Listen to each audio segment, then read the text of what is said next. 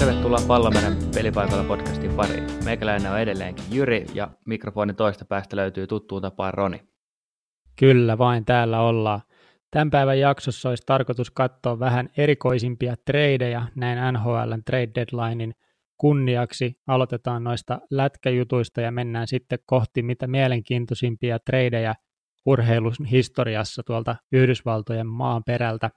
Ja lopuksi meillä olisi sitten vielä tarkoitus ottaa vähän analyysiä näihin El Clasicoon lauantailta toinen kolmatta ja sitten sunnuntailla pelataan Serie Aassa kova matsi Napoli Juve, niin otetaan siihen myös ennakkoa. Mutta lähdetään tästä liikkeelle.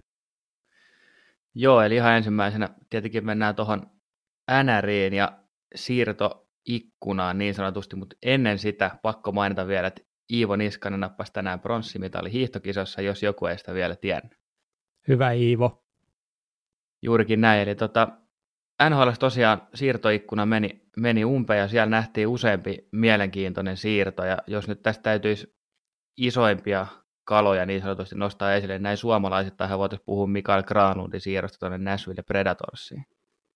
Joo, Miken, Miken trade oli, oli, oli tota isoimpia varmasti koko tuolta päivältä. Ja siinä oli myös semmoinen erikoisuus taustalla, että samalla kun Mikkeä treidataan Minnesotasta Nashville, niin samalla hänen puolisonsa on synnyttämässä, eli aika kylmää peliä on tuolla NHLssä nämä treidit, että siinä ei paljon katsota sitä ihmisen niin kuin henkilökohtaisen elämän tilannetta, vaan sitten kun on kauppapäivä, niin sitten on kauppapäivä. Joo, se on aika karuakin toimintaa välillä, ja sitten kun nostetaan tähän muita nimiä, esimerkiksi Wayne Simonsi tuolta Philadelphiasta, niin tota, aika pitkä ura pelannut siellä, niin vaan sekin kaveri sitten liikahti kopista toiseen niin sanotusti. Kyllä, ja siitä hän oli Simonsista, ainakin mitä itse luin, luin ennen siirtorajaa, niin siellä oltiin tiedostettu tämä tilanne, että Simonsin on aika, aika nyt siirtyä sitten eteenpäin seuraavaan seuraan, ja siellä sitten Nashvillestä tuli tarpeeksi kovaa, kovaa tarjousta sitten siihen, että Simonsi suostuttiin treidaamaan eteenpäin.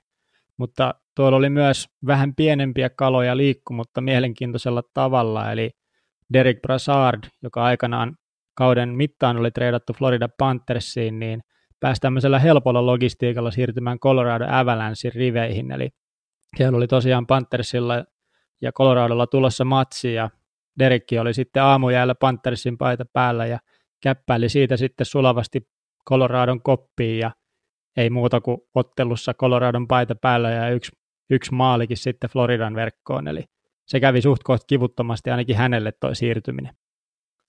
Tämä siirto ja tämä hässäkkä kuvastaa mun mielestä tosi hyvin tota arvaamattomuutta ja miten karuukin se peli voi tavallaan olla tiettyinä aikoina, että sä niin kun perät aamujäät jossain, sit sä ootkin illalla pelaamassa samassa hallissa, mutta eri joukkueen paidassa ja naulaat sitten vielä maalin siihen, niin kyllä se aika uskomaton touhuu välillä on toi siirto, siirtojen räpläily tuolla NHL. Jep, mun mielestä vaan ammattilaisen merkki, että pystyy pysty tuolla tavalla suorittamaan sit heti uuden joukkueen riveissä. Mutta täällä on myös muitakin, tota, ei nyt ehkä laji, laji pysy samana, mutta täällä on erittäin hauska lista todella kummallisia treidejä matkan varrelta. Ja tota, lähdetään näitä käymään tästä läpi. Tässä on aika monta näitä, niin katsotaan, miten me rytmitetään tämä läpikäynti. Mutta ensimmäisenä otetaan esiin tämä Tim Fortugno. Hän on siis baseball-pelaaja, toki minor league, minor league-pelaaja, ja tota, hän siirtyi tämmöisestä Renault Silver Sox joukkueesta Stockton Brewersiin vuonna 1989, ja vasta, vasta tota, tai kaupan vastineena saatiin sitten 2500 dollaria ja vähän baseballeja, ja sitten, tai näitä pesäpalloja, ja sitten kun kysyttiin, että miksi ihmeessä, miksi ihmeessä näitä pesäpalloja piti antaa tähän mukaan, niin tämä Silver Soxin GM Jack Patton sanoi silloin, että no mä sanoin niille, että heittäkää 12 tusinaa palloja siihen, niin meillä on diili. Että tota, näin sitä on ainakin 90-80-luvulla tehty kovia kauppoja, mutta sitten jos peruutetaan vielä enemmän taakkepäin ja puhutaan näistä baseball-tradeista, niin täällä on C.Y. Young tai Chu Young, en ole varma miten lausutaan, mutta 1890 vuonna, eli siitä on jo kauan, mutta hänet treidattiin uuteen pukuun. Ja sitten taas Ken Grahenbuuli 98 vuonna treidattiin 4,5 kiloon monnia. Että kyllä toi on aika raju maailma, että mihin ikinäkään sitten sut on treidattu, mutta aika raju. Ken Grahenbullille mun mielestä sympatiat tästä, että sut on treidattu neljä ja puoleen kiloon monnia, eli siis sitä kalaa. Joo, toi, toi alkaa olla jo kyllä vähän aika uskomaton tilanne, että ehkä, ehkä toi Brassardin hyppääminen kopista toiseen ei olekaan enää sitten niin paha asia, kun miettii, että joku on tosiaan tuota vaihdettu kaloihin. Kyllä, mutta ei tämä tähän jää. Täältä löytyy tosiaan sitten näitä, että on, on treidattu coacheja itselleen. Täällä on tuttuja nimiä NFL-seuraajille, John Gruden ja Bill Belichick muun muassa. Mutta sitten on treidattu myös selostajia. Eli Ernie Harvell on maksanut Brooklyn Dodgersille Cliff Dapperin, eli yhden pelaajan vuonna 1948, että he on saanut Ernie Harvellin sitten ajettua sisään. Ja sitten kaikkein käsittämättömin baseball-siirto on mun mielestä tämä Harry Chitin tilanne vuodelta 1962. Eli Harry Chiti treidattiin uuteen seuraan, joka piti sitten nimetä pelaaja, joka tulisi vastakauppana. Ja tässä todettiin sitten, että no se pelaaja tullaan nimeämään myöhemmin. Ja sitten siinä kävi lopulta niin, että se pelaaja, joka nimettiin myöhemmin tähän treeniin, oli itse asiassa itse Harry Chiti. Eli Harry Chiti on vaihdettu Harry Chitiin. Toki siinä meni muutama vuosi välissä, mutta hienosti kuitenkin onnistui itsensä vaihtamaan itseensä. Tai eihän tietenkään itse sitä tehnyt, vaan seura teki, mutta mielenkiintoinen kauppa. Mitäköhän tuossa liikkuisi, jos miettii, että olisi itse tuossa tilanteessa että olisi treidattavana ja sitten sä menet kysymään niin kuin valmentajalta tai GM, että kenet mut treidattiin, niin vastaus olisi, että A, joko itseesi tai sitten B, johonkin pukuun tai vastaavaan, niin mitäköhän siinä niin kuin ajattelisi? No se voisi olla aika, aika tiukka paikka sitten pohtia, että onko tämä mun ura pikkuhiljaa tässä, jos musta yksi puku vain kelpaa maksaa. Mutta tota, välillä kelpaa maksaa vähän enemmänkin, eli täällä on myös näitä, missä on treidattu yksi pelaaja kolmeen tai neljään tai viiteen pelaajaan, tai sitten on tehty NBAssa muun muassa 2012 kaudella, niin Dwight Howardi siirtyi tosiaan useampaan pelaajaan Los Angeles Lakersiin, ja sitten me on nähty myös 2005 vuonna tämmöinen blockbustereiden blockbusteri, eli siinä 13 pelaajaa yhteensä viidestä seurasta vaihtopaikkaa, ja siinä se tärkein liikkuva asenne oli Antoine Walker, joka meni sitten Miami Heatiin.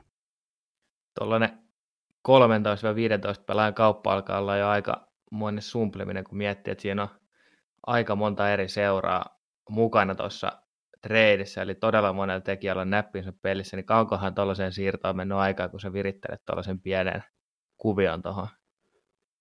Siinä on varmaan joku verran jouduttu puhelimia, puhelimia käyttämään ja asioita sopimaan, ja varmaan sitten se on, ei sitä varmaan niin yksissä tuumin ne on kaikki viisi ollut junailemassa, vaan se on sitten, siellä on ollut yksi mastermind, joka on ikään kuin järjestänyt siihen semmoisen ketjun, mistä nämä eri pelaajat on sitten kokonaisuutenaan tuottanut tämmöisen 13 pelaajan treidin. Mutta täällä on myös, jos palataan taas tuonne baseball-maailmaan, niin täällä on aika merkittävä tämmöinen, tämmöinen ehkä koskettavakin tarina, eli 2015 oli Metsillä kotipeli ja tämmöinen pelaaja sitten, kun Wilmer Flores oli, oli, oli tulossa treidatuksi, ja nämä tota, fanit sitten totta kai elettiin 2015 vuotta, niin he pääsivät käsiksi tähän tietoon älypuhelimillaan, ja Flores jatkoi tosiaan ottelussa pelaamista, ja nämä fanit hurras sille ihan mielettömän paljon niin kuin hänen viimeisessä pelissään metsinä, ja tota, tämä Flores itse asiassa liikuttu tästä, hänellä oli kyyneleet silmissä, ja oli tosi emotionaalista, mutta sitten tapahtui jotain, ja tämä diili katkesi, eli ei tullutkaan mitään treidiä ja Flores säilytti itsensä Metsin pelaajana ja toki tämä ehkä sitten jo tämän tapahtuman takia, mutta myös muuten, niin herrasta tuli sitten tämmöinen Mets-sankari seuraavaksi kolmeksi vuodeksi ja lopulta hänet on sitten 2018 marraskuussa tosiaan sitten vapautettu tehtävistään, mutta aika kovaa hommaa tommonen, että sut voidaan kesken matsin treidaa ja sitten fanit on ihan kyyneliöt silmissä siellä hurraamassa sulle ja sitten sanotaankin loppujen lopuksi, että ei kun tämä oli vaan vitsi, ei näin tehty oikeasti. Joo, toi, toi ei ole kyllä kauhean kiva tilanne. Että nämä muut nyt on ollut aikamoisia tapauksia sinänsä, mutta sitten taas tuommoinen kesken pelin treidaaminen jäähyväistely tuolla noin, niin se, on, se alkaa olla kyllä aika raju toimintaa. No se alkaa ole, mutta niin alkaa olla, että mun mielestä kaikkien treidien MVP löytyy vuodelta 79 ja liittyy sitten Philadelphia 76ersiin ja Brooklyn Netsiin ja pelaajat, jotka tässä vaihto seuraa toisinsa, oli Harvey Catchings ja Ralph Simpson Philadelphiasta ja sitten Erik, Erik Mani ja Al Skinner taas sitten menivät Philadelphiaan. Ja se, mikä tässä on erikoista, niin niillä oli semmoinen tilanne, että nämä pelasivat toisiaan vastaan nämä joukkueet sillä että 76ers voitti tuplajatkoajan jälkeen. Mutta Netsit päätti protestoida tätä ottelua ja väitti, että tämmöisiä niin useampi tämmöinen tekninen virhe olisi vihelletty väärin. Ja komissiolla tai komissaarilla oli lopulta niin kuin samaa mieltä asiasta ja tota, päätti sitten näin, että tämä viimeinen kvartteri tätä ottelua pitää pelata uusiksi. Mutta siinä kävi niin, että se uusinta kvartteri tultiin pelaamaan vasta maaliskuussa. Ja mitä se tarkoitti, niin se trade kerkesi tapahtua ennen sitten, kun tätä uusintaa pelattiin. Ja lopulta kävi niin, että neljä pelaajaa oli eri joukkueiden riveissä kuin silloin, kun se ottelu alkoi. Ja lopulta siinä kävi sitten niin, että muun muassa tämä Mani, Erik Mani teki 23 pistettä Netsille ja neljä Sixersille tässä ottelussa. Eli toi on kyllä tuommoinen tilastokummajainen, että en ole, en ole vastaavaa kuullut ja ränkkäisin tämän kyllä mun, mun papereissa niin kuin tämmöiseksi kaikkien aikojen kummallisimmaksi treidiksi. Toi oli kyllä aika, aika kova suoritus, eli käytännössä olisi voinut tota, tässä NHLn siirtorajan verrata siinä, että Brassardi olisi painanut yhden erän Panthersissa ja siirtynyt sitten seuraavassa erässä vaikka Coloradoon ja tehnyt sitten vikas jotain vaikka puoliksi pelaassa viimeisen erän. Niin ja käynyt rekisteröimässä vaikka jonkun syöttöpisteen vielä sitten toiselle joukkueelle, niin se, olisi, se olisikin ollut taas yksi, yksi hauska tarina lisää. Mutta tota, mielenkiintoisia, mielenkiintoisia juttuja ja edelleen mä haluan kyllä nostaa tämän, tämän tota Grahenbuulin täältä esiin, joka treidattiin tähän Monniin, että mä en tiedä, pystyisikö mä pääsemään tästä asiasta yli, mutta valtavat sympatiat Ken Grahenbuulin suuntaan, että tuommoistakin on päässyt tapahtumaan. Mutta tota, eiköhän ne olisi treidit käsiteltynä siinä, pitäisikö sitten tota, siirtyä kohti jalkapallokenttiä ja El Clasicoa. Joo, lauantainahan se taas pelataan perinteinen El Clasico ja tota, tämä on mielenkiintoinen asetelma siinä mielessä, että tota, itse asiassa tänään pelataan Copa del Rey-ottelu ja siinä on vastakkain myöskin nämä kyseiset samat joukkueet eli Real ja Barsa. Ja tota, se eka osaottelu päättyi 1-1, eli nyt ratkotaan sitten voittajaa myös kapinottelussa. Eli Eli tämä on kyllä mielenkiintoinen asetelma viikonlopulle tulossa. Joo, ja me otetaan tosiaan siis kantaa tähän toinen kolmatta lauantaina kello 21.45 pelattavaan ihan niin kuin La Ligan sarjaotteluun. Ja tuossa on toi Kulbetin kerroinasetanta nyt asetettu niin, että Real Madridilla on 268, Barsalla 253, eli Reali on tuommoinen hiuksen hieno altavastaaja, ja sitten tasurin kerroin on 383, niin tota, kumma heini tämä matsi on? No, näähän on todella, todella helppoja arvioida nämä El-klassikot. Näissä aina sattuu ja tapahtuu kaiken näköistä, mutta Barsa on, tota, se voitti tämän kauden ensimmäisen El-klassikon, ja sitten tosiaan Kapissa pelattiin tasuri, eli Barcelona on ollut niskan päällä tällä kaudella, ja nyt jos sitten miettii tätä tilannetta, että tänään pelataan Kapin matsi, sitten lauantai pelataan uudestaan, ja sitten Reali pelaa jo kuitenkin tiistain Champions League matsin, niin tota, tuossa tulee Realille kyllä jonkun verran kuormitusta ja siellä ei ihan liikaa niin kuin ylimääräisiä jätkiä tällä hetkellä ole kokoonpanossa. Eli siellä kyllä Realilla voi tehdä aika tiukkaa tiistaina etenkin saada tuoretta jätkää kehiin, eli tässä mielessä Parsalla on pieni etu mun mielestä. Joo, ja mitä mä oon itse tuosta Realin menosta tällä kaudella saanut osviittaa, niin mun mielestä se on ihan vahvasti näin, että Real Madrid ei ole tällä hetkellä semmoinen voima, mitä se ennen on totuttu olemaan. Ja sitten taas Barsalla tuntuu, että Lionel Messi on entistä vaan kovemmassa vedossa. Se on taas pystynyt tekemään yli 30 maalia, ja se taas ihan tässä lähiaikoina pelatussa ottelussa teki taas hattutempuja ja Sevillaa vastaan vieraskentällä, niin musta tuntuu, että toi Barsa on nyt tällä hetkellä niin kuin La Ligan kuningas, ja siitä, sitä ei oikein kukaan siinä nyt haasta. No siltä se itse asiassa vähän vaikuttaa, ja nyt kun katsotaan tuota sarjataulukkoa tuossa, niin Barsalla on 57 pinnaa, Realin 48, niin kyllähän se pisteerokin kertoo siitä tämän hetken tilanteesta. Toki Realilla oli siinä alkukaudesta ne vaikeudet, ja silloin se pisteero oikeastaan kasvoi, mutta ei tässä nyt mitään ihan huikeata kirjaa varmaan Reali enää saa aikaiseksi, vaikka toki jonkinlainen tässä on jo nähty, kun joukkue löytyy taas tuolta kärkikahinoista, että siinä mielessä Realin niin kuin täys floppikausi on, on, on niin kuin jollain tapaa kuitenkin pelastettu. Joo, ja mä mietin myös siltä kandilta tätä, että tämä varmasti voi olla Realille nyt sellainen niin kuin se yksi makea voitto tällä kaudella, että vaikka kausi nyt on mennyt miten mennyt, mutta kun Barsa tulee vieraisiin, niin se haluttaisiin hoitaa. Toki toi cup-matsi tuossa vähän, vähän ennakkoon, niin tota, aiheuttaa omat kommervenkkisä ja varmaan saattaa noihin meidän kertoimiinkin vaikuttaa sitten sen ottelun tulos ja mitä siellä ikinä tapahtuukaan tänään. Mehän ei tosiaan tässä vaiheessa voida vielä tietää, että mitä siellä on käynyt, mutta tietysti se kannattaa huomioida tuossa, kun lähtee itse sitä ottelua miettimään, että miten, miten se tota, kapottelu sitten lopulta vaikutti kokonaisuuteen. Joo, juurikin näin. Ja tota, jos nyt ihan niin kuin tilastoja miettii, niin Barsa on, ei ole, Barsa ei ole hävinnyt neljään edelliseen klassikoon. Jos nyt lasketaan klassikoksi toi kapin matsit tuossa, niin kyllä tässä niin kuin ehkä Barsa olisi kuitenkin se mun valinta sitten lopulta tähän, mutta toisaalta sitten taas niin ei tässä ole niin kuin, totta kai nämä matsit aina voittaa, että nämä on kyllä nämä on pahoja pelejä veikata sitten kuitenkin, että ei tästä osaa sanoa kumpi pitää voittaa, mutta ehkä jos pitäisi toinen valita, niin mä mieluummin ottaisin Barsan kuin Realin tällä hetkellä mä, mä tekisin samat, samat kyllä ton, ton ottelun osalta ja luottaisin varsinkin siihen, siihen tota yleiseen niin kuin vireys kautta taso kautta tämmöiseen eroon, mikä nyt vaikuttaa olevan Barsan etuna.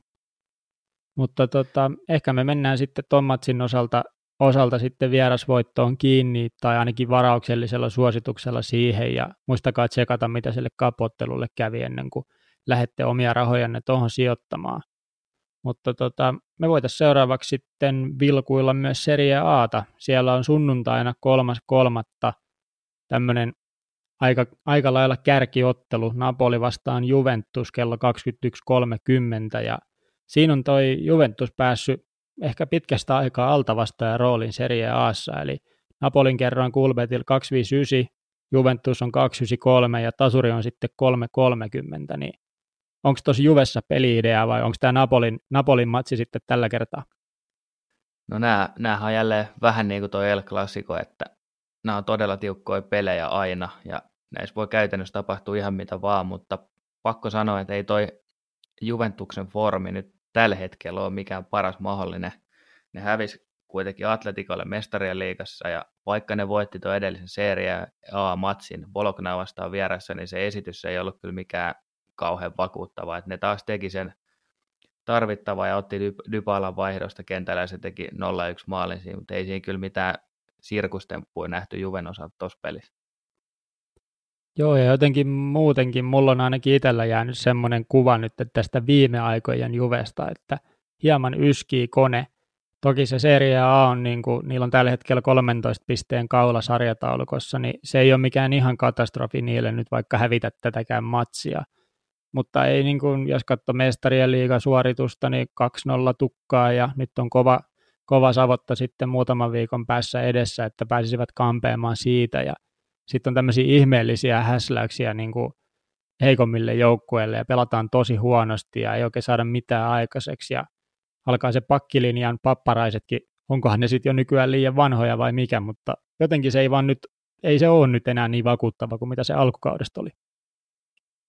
Joo, kyllä se, kyllä se näin on, eli kone yskii pahimmalla hetkellä, ehkä niin voisi sanoa, mutta tota, Napoli on aina kova kotijoukkue tässä, ja sitten Napoli on pelannut aina hyvin Juve vastaan, etenkin kotikentällä, niin sitten kun mietitään, niin sä sanoit, että Juve johtaa Serie Ata 13 pisteellä, ja sitten Napoli on toisena, ja niiden jälkeen Inter on yhdeksän pinnaa Napoliin perässä, niin onhan nämä ottelun asetelmat tai sarjataulukon asetelma aika, aika selvä, mutta nyt mikä tässä mulle tulee mieleen, niin onko Juventuksen pakko voittaa tämä matsi, vaikka tämä onkin eräänlainen kärkipeli, niin mulla tulee vaan heti sellainen mieleen, että, että Napoli vieraassa 13 pinnan ero, niin onko se sitten kuitenkaan pakko voittaa? Niin ja varsinkin sitten, jos pelaajille tulee yhtään tuommoinen fiilis, että tämä on nyt ehkä tämmöinen niin kuin – otetaan tästä helppo tasuri, pidetään se ero samana ja, ja tota, ei yritetä niin kuin, turhaa höntyillä mitään tässä ja yritetään niin kuin, ladata paukkuja sit sinne tsemppäriin ja, ja loppukauden rutistukseen, että hoidetaan nyt ainakin tämä, niin kuin, tämä, tämä Serie A voitto taskuun ja yritetään sitten siellä niin kuin kaikki peliin sitten muutaman viikon päästä tuonne Atletikoa vastaan, kun pelataan kotona, että tämä voi kyllä olla semmoinen matsi, mikä nyt menee vähän ohi, mutta sitten taas toisaalta niin ehkä jos miettii Napolin kannalta, niin Napolilta tämä todennäköisesti ei tule menee millään tavalla ohi, vaan tämä olisi niin kuin se maukas paikka ottaa siltä sarjakärjeltä nyt ne pisteet ja vielä tehdä semmoista pientä kutittelua sen osalta, että josko ne vielä sinne mestaruustaisteluun nousisi, niin mä veikkaan, että tuossa Napolin kertoimessa voi olla jopa enemmän arvoa kuin moni huomaakaan. Joo, kyllä tässä ehdottomasti, jos pitäisi valita taas jälleen kerran, jos pitäisi valita, niin ottaisin Napolin Juven sijasta. Tasuririski on olemassa aika suurena, mutta kyllä mua jotenkin vähän epäilyttää toi Juventus tällä hetkellä. Ja Napoli on itse asiassa pelannut tosi hyvin viime aikoina. Ne on päästänyt kuudessa edellisessä matsissa tasan yhden maalin, ja sekin tuli Eurooppa-liigan matsista Zürichiin vastaan. Niin kyllä mä luulen, että Napoli tulee olemaan Ancelotti johdolla aika, aika kova tuolla Stadio Sao Paulolla tässä voisi varmaan sitten näillä puheilla niin tämmöistä Napoli, Napolin tota voittoa lähtee vetämään ja ehkä semmoisen DNB kirjaan kolmikon siihen, eli jos päättyy tasan, niin rahat takaisin mallilla lähtisi tota Napolia kokeilemaan, ja ehkä sille Barsalle voisi sinne El Clasicoon laittaa vastaavanlaisen, niin mä, mä näkisin, että ehkä siinä on tämän, näiden kahden viikonlopun huippukohtaamisen parhaat valinnat. Joo, ja El Clasico aina kannattaa tutkailla korttien kertoimia. Siellä on aika rajuja otteita ajoittain nähdään, niin siellä yleensä kortti viuhuu, niin niissä saattaa välillä löytyä ihan, ihan mukaviakin kertoimia, vaikka ne yleensä, yleensä toki huomioidaan tuossa, että korttirajat ja muut on aika korkealla, mutta yksittäisille pelaajille voi löytyä ajoittaa ihan kivoja kertoimia noihin El-klassikoihin. Tuleeko sulla nyt suoriltaan mieleen jotain Varsan tai Realin pelaajaa, jolle niin kun se kortti voisi todennäköisimmin viuhua oletuksena tietysti, että on, on avauksessa? No, jos mä sanon tähän nyt Sergio Ramos, niin se on aika tyhmä valinta, kun se ottaa lapu joka toisessa matsissa, mutta tota, kyllä siellä potentiaalisia korttimiehiä on niin kuin muitakin, eli kyllä loppujen lopuksi varsinkin topparit joutuu ottaa nykypäivänä yllättävän paljon kortteja, esimerkiksi Pike on aika hidas, niin siellä helposti tulee se kortti etenkin tämmöisissä kovissa matseissa, ja tota, sitten tietenkin Barsan puolet Busquetsiin keskikentällä, vanha kunnon rotta, niin tota, sieltä tulee aina muutama kiva kopautus pelin aikana.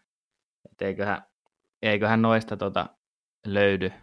Kertoimet toki voi olla aika pieniä näillä edellä mainituilla pelaajilla, mutta eiköhän noista edellä mainituista kuitenkin suurin osa nappaa sen vakiokortin sieltä. Kyllä, kyllä. Mutta hei, eiköhän meillä alkaisi ole paketti taas kasassa. Jos haluatte näihin treideihin tutustua, mitä käytiin läpi, niin New York Times, meidän luottohevonen, on taas tämän tarjoillut tämän paketin meille. Jos heitätte heiltä hakuun tämmöinen kuin Trading an Expectant Father, We've Seen Stranger, ja Victor Matsher on tämä kirjoittaja, niin voitte lukasta tuon läpi. Siellä on nostettu nämä, mitä me käytiin läpi, ja siellä on muutama muukin mielenkiintoinen otettu sitten esille.